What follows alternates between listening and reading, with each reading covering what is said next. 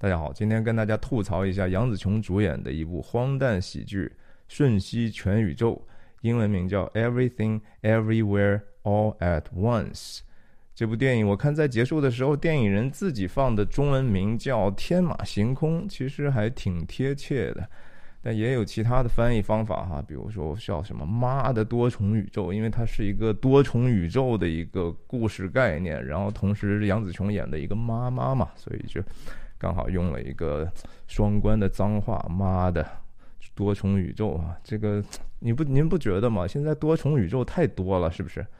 妈的，多重宇宙这么多，好吧，我也不说脏话哈。我我跟大家介绍介绍这个电影，它大概想讲个什么故事。实际上，我不觉得这个电影人很清楚的知道自己想讲什么个故事哈。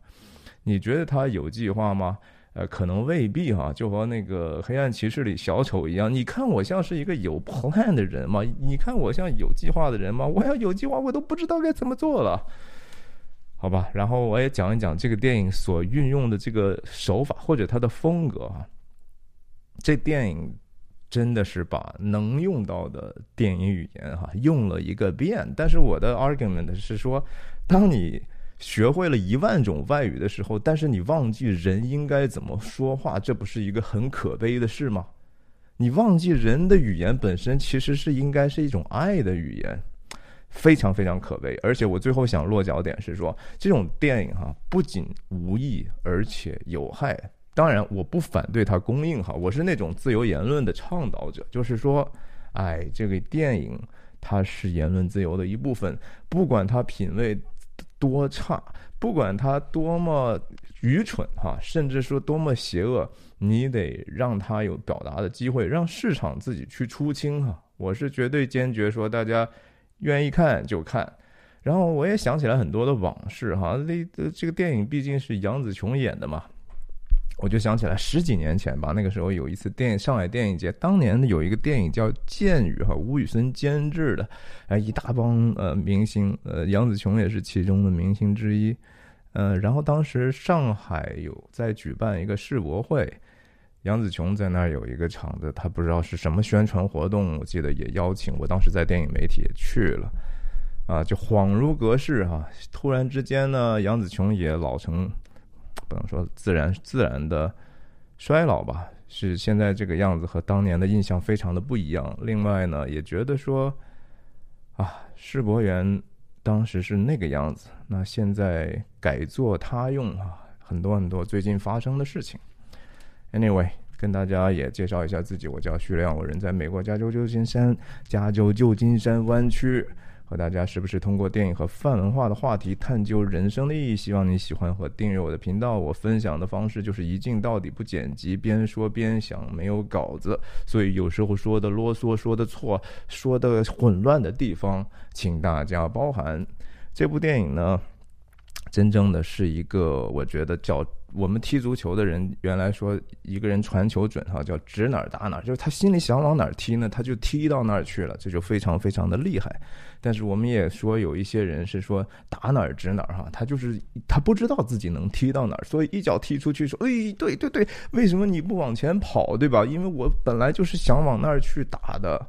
这个故事有一点点这种感觉，就是我不认为这个电影是一个非常严格的有剧本的东西。如果说他拿出来他的剧本，我相信和这个成片是大相径庭的哈。很多的决定，我相信都是在后期为了去圆场而拼接出来的。那大概的故事发生在我美国的某个我不知道是什么地方哈，忘记了。杨紫琼是一个。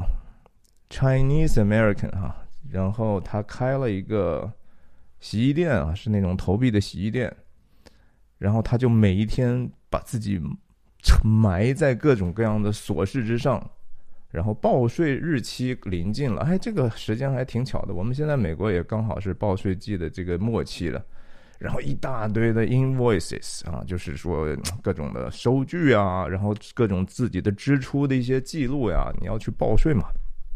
哎，反正忙得一一塌糊涂的，极其混乱哈。整个家里头那个，确实是非常的有这个很多早期移民或者是说呃，生活有一点点不够条理的人的特质，那个架子上东西之多哈，也这方面是非常非常准确的。然后他同时，杨子琼面对的一个问题就是，他要晚上给他自己的老爹啊，老爹已经有一点点行动不便，有时候也不近人情，非常古怪的一个老头，两个人关系也不好。想给老头办过个寿哈，过个生日，所以她就要尽可能请很多的人呢。她和自己的丈夫呢，然后丈夫非常的女人女里女气的啊，就是一点儿也没有大丈夫的样子，看起来很窝囊，然后说话怯怯缩缩的，但是长得非常像成龙哈，这哥们儿这应该是一个越南人演的，长得非常像成龙，我觉得选他主要就是为了。给大家能够想起来杨紫琼和成龙过去那样的一个武打的这种感受哈，她和她丈夫呢关系也非常的不好，对吧？还还涉及到可能未来有可能会离婚。杨子琼一辈子呢也是非常的怨恨她这个丈夫哈，就想当年就是这个右边就是她爸爸。她爸爸坚决反对她和她这个男朋友的婚事，但是她一心为了爱情，或者说她认为当时年轻的时候的盲目的爱情，就跟这个男人私奔了。私奔了之后呢，本以为自己能够到一个 dreamland 哈，从此过上幸福的生活，没想到就成了厨娘哈，然后就从此人生非常的，他看来非常的悲惨。杨紫琼这个人的这个这个角色，他就是身边的各种关系都非常的紧张啊，他是一个在一个极大的关系焦虑里头的，和他的女儿那就更是一个极大的一个问题。这个左边的这个女孩啊，然后胖胖的哈，也挺可爱的哈，但是一看就是知道这是一个美美籍华人的那个气质啊，然后。不是，我是说 A B C 哈，在美国出生长大的这种华人的气质。然后呢，这女孩呢找了一个女朋友哈，她是个 lesbian。然后，当然，传统的这个中国华人妈妈就对她这个事情始终是非常的不不能够接受，是吧？因此，就关系非常的紧张。当然。这个角色，他们这个妈妈角色，同时还有这个华人妈妈这种非常爱唠叨的这种毛病啊，什么事情都要 judge 啊，什么事情都要让自己女儿就非常的不开心，这是非常非常现实的一个东西，其实非常值得好好的去拍。呃，然而呢，当然说，我们首先得得感谢这电影人愿意去付上这样的一个代价。尽可能去触及这些问题哈，但是当然这个解决就非常的 ridiculous 了，因为其实人家没打算去给你有这样的一个解决这个问题的，或者甚至深思这个问题根源的一个机会，他就是想搞笑，但是他用了这样的一个题材，在这个电影里呢，还非常惊喜的看到，就是在这个国税局报税的时候呢，对面坐着的这个老太太哈，就是税务。税务官吧，就是在这个画面上穿这个黄色毛衣，然后胖也挺丰满的哈，一个老太太。这是谁演的呢？这是 Jamie Lee Curtis 啊，这也是当年的恐怖女王啊。当年她有一个外号叫“尖叫女王”，她和施瓦辛格演的那个。呃，True Lies 啊，真实的谎言。当年那是中国第一部票房分账的大片呐。当时我们在电影院里头才刚上中学哈，看的目瞪口呆，觉得简直好看极了。哎呀，再一次感慨时光如梭哈。Jamie Lee 在这个 Curtis 在里头演的这个税务官，也在多重宇宙里头，就是杨紫琼身边的冲突。和她女儿的冲突，和她丈夫的冲突，和她老公的冲突，和她爸爸的冲突，和以及她这个生意和整个这个社会，IRS 嘛，国税局象征的是说整个社会和她这个家庭的冲突，对不对？这是种整个冲突的设置。那最后当然说，故事肯定就是要往那个解决冲突的方向去了嘛。那多重宇宙刚才不是讲了吗？妈的，多重宇宙哈，这里头宇宙我真的没数清有多少个，跟大家仔细的不是是稍微的讲一讲，大概有这么几个宇宙哈。一个是说杨紫琼的这个，他们有一个叫呃热狗热狗香肠宇宙是吧？就是进去之后人都是这个这个样子的，那个手都是这样的，然后大家都是用脚来去。弹琴啦，甚至抚摸别人的脸了哈，就是恶趣味哈，恶趣味我是不反对的哈。我觉得说这个是，如果做得好的话，就像很多港片一样，它是非常让你真诚的觉得快乐的哈。因为而且它挺有想象力的，你就非常珍惜人家嘛，你就说哎呀，这个创作者能够想做出来这样的一些奇思怪想哈，但是仍然。这些奇思怪想还得锚定一个稳定的价值哈，这是我一直提倡的，就是你不可能你就说我就是虚无哈，但这个电影要要表现出来就是彻头彻尾的虚无，它还不只是说表面上的虚无，它是真实的、由衷的他们底层的这种虚无感，而且他要去给你告诉你，就是他要 preach 你，他要宣讲给你，就是说这个世界。本身就是虚无的哈，这是我想吐槽的主要的方向。这电影里头有几个这样的台词哈，就说 “We all, we are all small and stupid” 啊，我们既渺小又愚蠢。然后是呃，“There's no rules” 啊，就是没有什么需要遵守的真正的规则。说白了就是也没有什么稳定的原则。然后说什么？就说 nothing matters 啊，什么实际其实都他妈不重要哈。我相信哈，这是电影这创作者真正相信的一个事情，这也是荒诞主义哲学的一个其实非常。呃，世俗化的一个解释哈，就是这个世界真的本身没有什么意义，你不要考虑什么终极价值，哪有什么绝对的道德，都是我们自己去定义的，我们自己去定义自己的意义就好了。然后，甚至你定义这个意义本身的行为都是很荒诞的啊，你就得过且过吧。然后，最终结果就是什么呢？因为我们每个人只是说按自己的定义去活着，我们用自己的定义去追求我们认为好，或者是都不说无所谓好坏了，就是我们想怎么样就怎么样，那就发现呢，呃，有不同的这样的价值体系就会冲撞哈，冲撞的时候就会非常的可悲，很痛苦。那这个痛苦其实就是他人即地狱啊，就是。那别人就是会戕害你啊！我们的这个关系就是只能是很难去和睦的哈，所以呀，甚至说你必然而而导致的就是达尔文主义啊，我们就呀进化吧，是吧？我比你聪明，反正我能够 outsmart you，我能够得到更多好处就完了。说实话，对不对？甚至在家庭里头也是这样的。其实这个家庭里头暴露出来的，还就是多多少少有这样。刚才我还只是说说了一个这个这个宇宙哈，这个宇宙的香肠手指宇宙里头还致敬了好多个非常经典的电影哈，比如说《二零零一太空漫游》哈，库布里克那个非常呃经典的。当年的科幻哲学片哈，那其实是一个不是有一幕，就是说这些猿人在拿着骨头，两帮猿猴在打仗嘛，然后一帮赢了之后，把那个骨头扔上天去，变成这个宇宙飞船，象征的就是人本身的这种呃。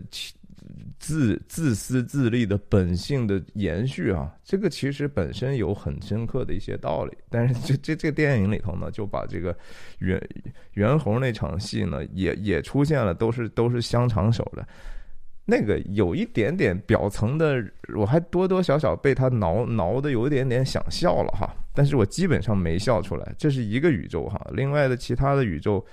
就是说什么呃，花样年华宇宙哈，这个有一个富豪啊，还是怎么样的？然后他们两个这种暧昧的关系，我觉得这个影调是他是试图去模仿王家卫的花样年华的哈，我把它叫花样年华色调吧，或者呃，这这个里头本身套着一个电影首映的一个戏中戏哈，哎，这东西解释不清楚，我跟你讲，就是基本上再再再再再说回来。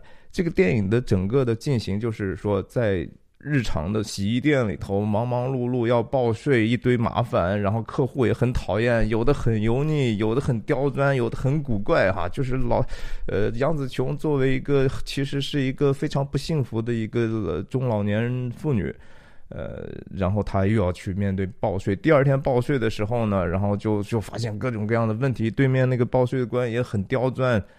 然后就进入他呃不是他妈的还是妈的多重宇宙了，然后就在这个宇宙中征战哈。其实每个人都是多重人格，在不同的宇宙里头都是不一样的。啊，像他这老爸有时候呢就是大反派，然后一会儿变成带机器人的手了什么的，好自由哈，真是天马行空，就是你根本不知道下一分钟会往哪里去。然后刚才讲的这个食食神小浣熊。这个有一个他他那个是杨紫琼在那个宇宙里头是一个厨师哈，然后他他有一个食神的对手哈，这个多多少少还是在借鉴周星驰的那些喜剧。然后那厨师呢，高帽子里头有个小浣熊，然后哎，那是另外一个宇宙叫食神小浣熊职场争霸宇宙啊。另外还有。就是《霸王别姬》这种色调的梨梨园唱戏出丑的一个宇宙，然后还有一个两块石头的宇宙哈，两块石头那个宇宙是我觉得最恶心的哈，就是他整个那个故事里头突然之间就是他和他女儿突然就是进入一个宇宙，他们都是石头哈，他们也不会说话，然后荧幕上就 literally 就是打字儿哈，就是呃一个石头上头写啊你你你。你你好吗，儿女儿？然后这边妈，你怎么在这儿呢？在这儿我们就是没有办法说话。他用这个非常他认为非常有创意哈，或者说大部分观众觉得很有创意的这样的一种方法，说你看这个我们不需要语言哈，我们用这个 PowerPoint 的形式来去讲这个故事，呃，也是很有创意的啊。是，呃，我我也没想到哈，就是说就是。电影这样的一个本来是一个挺有规制的一个保守的这样的一个艺术形式哈，本来是受后现代影响还不算太受，当然受后现代影响很大，但是同时它还能够保留一定的规规则吧？哎，这个电影就是说去他妈的规则吧哈，我爱怎么样怎么样，反正这不就是和那些后现代的绘画是吧？我甩点泥点子，我然后我我什么弄个。香蕉贴在墙上，对吧？我还可以卖个几几百万，还几十万的。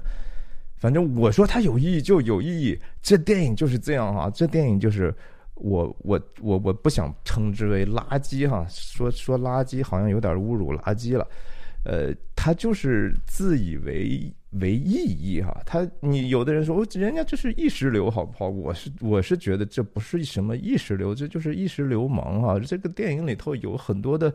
呃，非常意识流氓的地方，比如说，在一个宇宙里头，有两个男的，就是急切的希望自己的肛门塞进去一个东西，哈，这个我觉得有一点点过了这个所谓过去的屎尿屁的这个底线的那个东西了，哈，过去就是说我们想肮脏点儿想去坏的时候，屎尿屁就差不多是底线了，哈，你这个就。有一点点从这个成人期就回到口唇期、肛门期的这个想法呢，我是不是特别能够接受啊？这个电影风格上还是说它是一个拼盘哈，这个两个导演哈都是，他是一个导演二人组，都叫 Daniel，所以他们叫 Daniels，其中有还还有一个姓关的华人哈，我对他也没有什么了解，也不想了解了，因为这样的一个作品。总之呢，这两个人呢，就是过去人家是拍 MTV 的哈，music video 的，就是音乐电影，不是音乐视频吧？大家也知道，我们过去一说的就是 MTV 一代哈，就是 MTV 最早的时候在中国看到的时候，我们是通过什么香港卫视啊，什么中文。呃，中什么什么雅士啊，什么东西的？当时觉得好好炫呐，哈，非常的漂亮，很 splashy，然后永远都是花花绿绿变呀。但是那种东西，我即使在我在十几岁的时候，我看上个半个小时之后，我就想吐了哈，就是有一点点不适感。这电影呀，全篇就是一个无数个这样的 music video 的桥段组成的哈，它真的它的转场，它的故事只是自由哈，自由到就是它不需要任何意义，它自己本身就是告诉你这东西哪他妈有什么意义哈，你就跟着我来就行，我编到哪儿算哪儿，你就看吧哈，你有什么你你就不需要什么入戏哈。我是真是一刻都没有入戏啊！我才前十分钟的时候还曾经抱着一个善意，我想，哎呀，能够接受你这样的一个基本的设定，让我投资一点我的情感进去吧。结果发现投资进去血血本无归啊！我说那我傻吗？对吧？我还在投资我自己的智力还情感，那不我有病吗？所以我就完完全全 withdraw 了哈，我就坐在一个旁第三者的。完完全全的审视这个作品了，真是这这玩意儿里头运用了多少梗，你知道吗？啊，什么《黑客帝国》那子弹崩啊，什么谷歌眼哈，我就是说他想起来什么用什么，他想起来什么道具，可能片场有什么道具就用什么道具啊，太多这样的毫无意义的时髦的符号，这些东西符号这种东西啊，你。用可以，但是你不能用一用就无节制的用哈。你用电影里头用一百个符号，那谁还去愿意去解读你这符号呢？你你，不过人家也无所谓，因为人家就表明就这东西没意义哈。你像《公民凯恩》这样的电影哈，这种经典电影，一开始那个那个不瓶中的那个那叫什么玻璃罐里头那些雪花的这个东西。他给你埋了一个非常深层次的一个疑问，然后你在整个这个故事的慢慢的展开的过程中，你构筑了你这样的一个对这个故事的理解，然后你投资了整个你你对这个人物的同情同理心之后，最后你才了解啊，这个里头其实是一个对这种母爱的这种渴望啊，或者是其他的你 whatever 你可以想象的狄俄普斯情节 whatever 哈。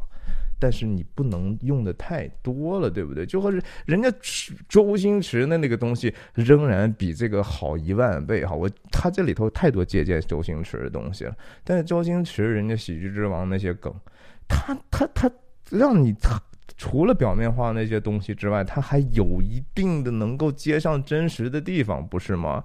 连他后面那些什么长江七号还是什么东西。那个，或者是那那个拿棒棒糖，那叫什么功夫是吧？那个棒棒糖。那些东西，它的符号它是有情感，它是有人类真实情感的呀。这电影有没有任何真实情感？它没有任何 real life consequence，你知道吧？就是你 whatever 你做吧，你那些选择，说实话，首先并不艰难。每一个人在每一个他妈的宇宙里头做的那些选择，一点儿都不重要，是吧？然后你选择对和错，反正也都是他妈妈的宇宙嘛，所以。我我为什么要关心你的那个结果呢？对不对？然后你回来现实之后，你就发现哦，当天晚上的这个 party 还是如常进行啊，你的这个洗衣店还是如常运行啊，出现一些混乱，你喝多了，你和家里头发生冲突，那你拍个喜宴，人家喜宴已经比你拍的好了一百万倍了，你何必呢？对不对？因为人家不追求意义啊，就是再回到原点，就是说人家不不追求意义啊。这些都是 nothing matters，这是这种电影非常非常糟糕的地方。说说这电影的手法哈，手法。首先我就不说这个多重宇宙的这种故事的这个编了哈，这就是随随便便编。这是一个呃，就是慢慢整个美西方和美国社会呢，就是说。大人说话呢都是模棱两可的，然后呢让一帮小孩子来告诉你什么是对错哈，呃，连作文都还不会写呢，写了两刚文法还没有基本学会呢，还对人生没有任何理解呢，然后就说，哎，这是我的风格是吧？我你你看不懂是因为我有风格。呀，却快算了吧哈，这个这个写文章还是有一定的都基础的东西的哈。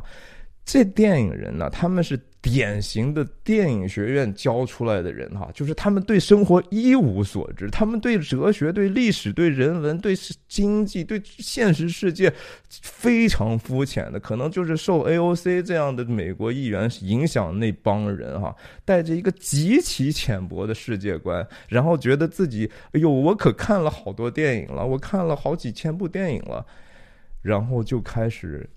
学会的那些条条框框哈，就开始用，只懂电影不懂人呐，这这就这种电影就是典型这样的例子。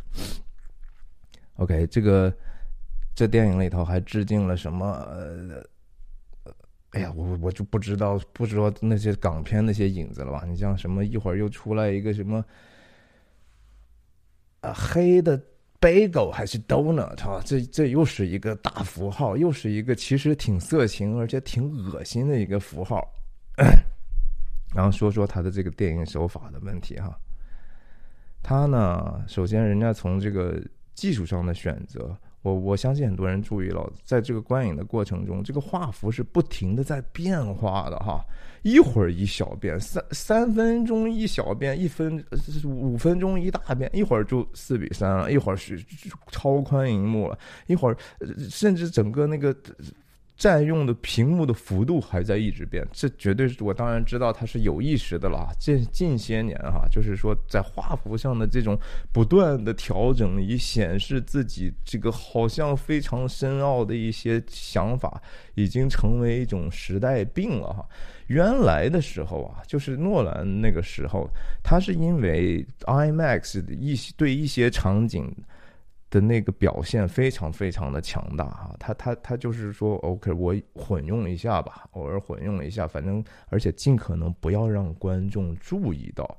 现在的这些年轻人啊，就是我，你看看我，我知道这些画幅能变，你知道吗？你注意到了吗？你要注意不到，你还是傻呢，你知道吗？他还嘲笑你，非常的没有意义哈。就是说，你你要一直一直的变呢，我真的。我才不关心你想表达什么呢，因为你这个变就是想告诉别人你在变，就和冯小刚当年拍那个什么潘金莲还叫什么东西的，你搞个原画幅哈，你就觉得说我我，这这是典型的，就是说你你手里拿个锤子，看满世界都是钉子哈，你知道你有什么样的一些技术手法之后，你就想，哎呀，老子怎么能够把这东西用一下哈，然后哎打一下，哎，我在这儿看到一用处。这都是你先有一个概念之后，概念先行的破玩意儿。你没有想，就说这个东西其实它背后应该你在讲述一个具体的信息的啊，你得讲一个有意义的东西。没有，这电影呢，我也觉得角色哈没有角色哈，什么角色？这这杨紫琼塑造的这个这个老妈了，没有特别明显的。让人能够记住的特征哈，他就是放在芸芸众生里头哦，我也还是说不清楚他是谁。你能和比如说桃姐，比如说任何那个天呃这这个这个什么什么天水园的日与夜，那那我记不清了，我肯定说错了。天水围天水围的日与夜上头的任何一个老太太。都比这个角色立得住的丰富的多。这这这个人物哈，里头和里头所有的人物一样，没有一个行为准则哈，极其的单向思维。就是说，对这个女儿来讲，就是啊，我就是恨你，对不对？我就是觉得你不近人情。你说我胖，你说我找你找同性恋。然后你能不能闭嘴，对吧？愤怒啊！所有的人都是对别人都是怨恨，简简单单的怨恨啊，就是没有对自己的反思哈，就是怨恨。呃，就是你别人都需要去符合我的这个东西，他他老爸也是对吧？极其的，就是说嗯，莫名其妙的不近人情，就是我我不觉得这些有什么角色上的一些塑造哈。没有真实的情感，也没有视角哈。这电影本来是应该是完完全全就是杨紫琼视角的，对不对？按道理，他从这个编的所谓的这个故事的表象也是可以看到呀。杨紫琼出应该是发出现在所有的场景里头了吧？但是他的视角反而是混乱的，一会儿就站站到他他女儿那儿去了，一会儿就站到她的丈夫那儿去了。就是在剧作上，完全一点用心一点心都不用，也没有 moral 啊，也没有什么一个寓意，然后没有节制，主要就是说真的是没有任何的节制，想起哪出是哪出，把很多他们自己。可能自己什么学校的游戏啦、电玩游戏啦，整个世界他们所接触的所有跟他人生经验有关系的东西，哎，一会儿都放上去了。比如说这个他这幕戏里头啊，这就是厨神争霸的那场戏啊，两个人同事嘛，互相怨恨。然后一会儿就是，哎，现在我我要帮助你了，所以来吧，我骑在你头上，抓着你的这个头发，我就可以操控，就成了个机器人了。奔跑吧，机器人，是吧？奔跑吧，同事。然后一会儿想想，不对啊，我应该是那个舍己的人。哎，这样你骑在我头上，然后拽着我头发，我来奔跑吧。你就是就是无非就是理了理解了半天，就是人和人关系无非就是你要么骑在我头上，要么我骑在你头上嘛，哈。就是说在在这是我都觉得说你们受到什么教育？这是美国教育你的吗？还是你家人教教给你的呀？莫名其妙哈，简直是。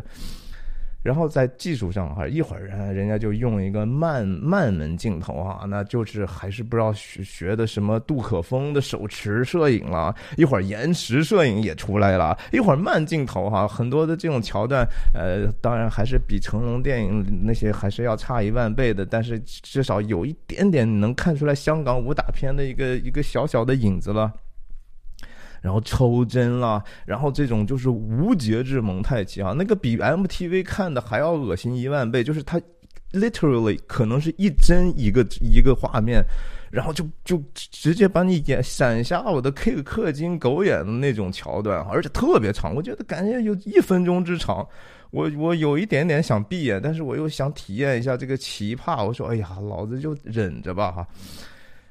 哎，总之就是非常非常的过分，我觉得他把所有的手段都用了，他运运镜哈，那运镜就是说，你总是你你要就和写论文一样，你首先得定义你自己的这个我的这概念是什么的意思，对吧？我我到底这个这个词是什么意思？然后我我我我要我的这个逻辑是一层一层怎么搭起来的？没有，人家荒诞主义就是我你觉得是啥就是啥。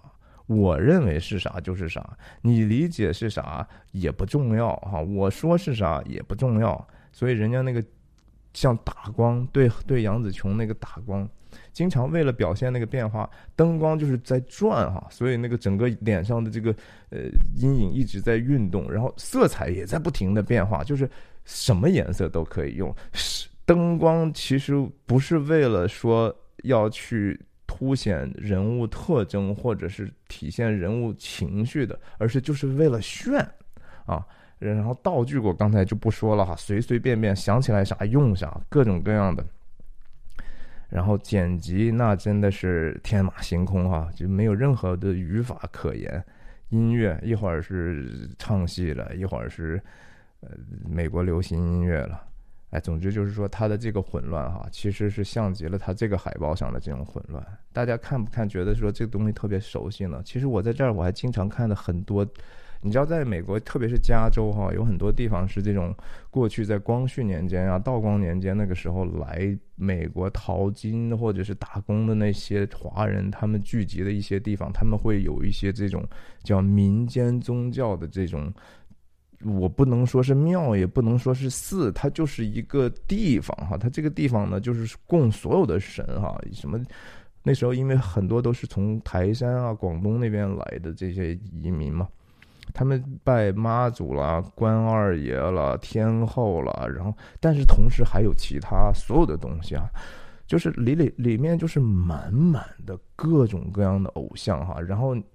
这很多这种他们的这种所谓的宗民间宗教艺术，就是多多姿多彩啊，混乱哈，然后就是什么都是好的，什么都可以用。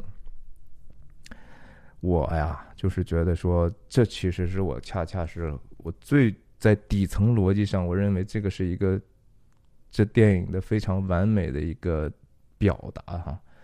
他的这个表达的意思就是。他要对现实进行一个错误的一个 representation 啊，重新的一个重现。现实首先不是这样的，就是现实里头还是有很多的规则的，还是有很多的秩序的，还是有很多美善和意义的。在这个电影里头，他他在开始和结尾的时候，试图是说用开始有意义的一个家庭困难或者人的困境，把你领入这个故事。在结束的时候，他希望回归一个常人的正常的我们的和解或者美善，但是整个的中间哈，中间的过程是一场虚空，是一场游戏，是一场毫无意义的妈的多重宇宙，是一种毫无意义的穿越哈。这种穿越就是它的这种混乱呢，和它这种海报上的这种混乱是。如出一辙的哈，这就是这个电影真正的信息。我们都知道，中国人都都说哈，大道无形，大音希声。很多的东西，其实我们真正可贵的东西，实际上是看不到的。那个看不到，你是人还追求自己已经有的吗？人想见的是自己眼所未见的哈，这其实恰恰是我们的盼望，对不对？这一周哈是。我们叫受难圣周啊，是今天是星期五，是 Good Friday，是受难日。再过两天呢，就是复活节了。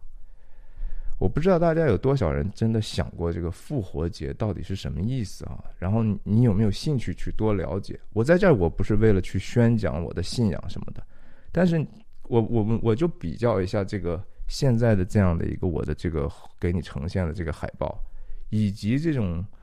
教堂里头的简约，你再进去之后，你你看到什么吗？我不是说天主教那些很华丽的东西，而是说就是一般的这种新教的这种教会，就是和普通的地方是一样的，连什么耶稣被钉十架那个东西都没有，有的是就是无非就是很简单的一个十字哈，那是一个真正的 symbol，非常简单，非常单一，但是却值得去仔细思考一生的东西。花花世界，人为的花花世界，最终带来的是什么呢？就是你根本就不知道什么是美和丑和善嘛，你就是混乱呐，就是搞了半天就是啊，nothing matters，啥都不重要。你所需要的，你自对自己的内心的沉思，你所需要付出的牺牲和代价在哪里呢？整个这个故事结尾的时候。以一个极为无无没有依据的和解和原谅哈，大家就说啊，其实 nothing matters，所以我们相爱吧。你相爱不了哈，在在这样的无论你在什么样的关系里头，如果你的原则就是说 nothing matters，啥都无所谓，然后让我们和睦的相处吧。不会的啊，只会互相戕害，只会互相控制，只会控制到一种程度，你都会想说：我们怎么就能陷到这样的境地？哈，我们明明知道这个东西是错的，然后我们一点办法都没有，能够有今天这样的局面，我觉得就是说，大家真的都应该仔细想一想，什么是那个底层的价值？这个底层的价值不对吗？不重要吗？我就是觉得说，电影如果说发展到这个样子哈，就是说，当一个一些人他觉得说，我已经对电影语言很熟悉了，就和开开始说的，我会一万种外语，我会一万种，我说什么，我想怎么说，我都能怎么说。但是你却不想一想，你说的这个后面，你有没有一个真的东西在那儿哈？你说了半天，说了个啥呀？你就说 nothing matters，that's all you have said。我觉得非常非常的悲哀哈。电影语言被这样滥用，你好像有了所有的自由，实际上你又完全的没有意义。你没有自由，因为你没有意义，还谈什么自由呢？反过来，你没有自由，你还谈什么意义呢？哈，这个事情在圣经上，保罗哈是新新约时代的一个圣徒，他在他的哥林多前书的一封信里头，他给别人。这些教会的人去勉励，就是说，因为教会的很多人说自己很有才干，哈，有很多的天赋。有的人会说各种方言，就是他他进了一个陌生的环境，他就直接能用那个地方的语言去跟人去传讲这个福音，哈。但是保罗怎么说？保罗说：“那东西不重要，你知道吗？你的那个才干不重要。”他的信息是什么？他说：“我若能说万国的方言，并天使的话语，却没有爱，我就成了明的罗想的拔一般。”哈，什么东西重要？在这个电影里头，他们所需要的这个和解的那个东西是什么东西？是那些中间毫无意义的征战吗？就是在这样的一个。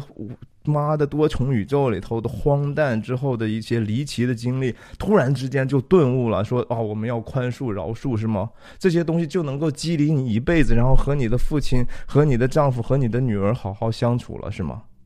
没有的。OK，今天我还是说到最后有一点点愤怒了，这是我一开始不是劝诫自己的。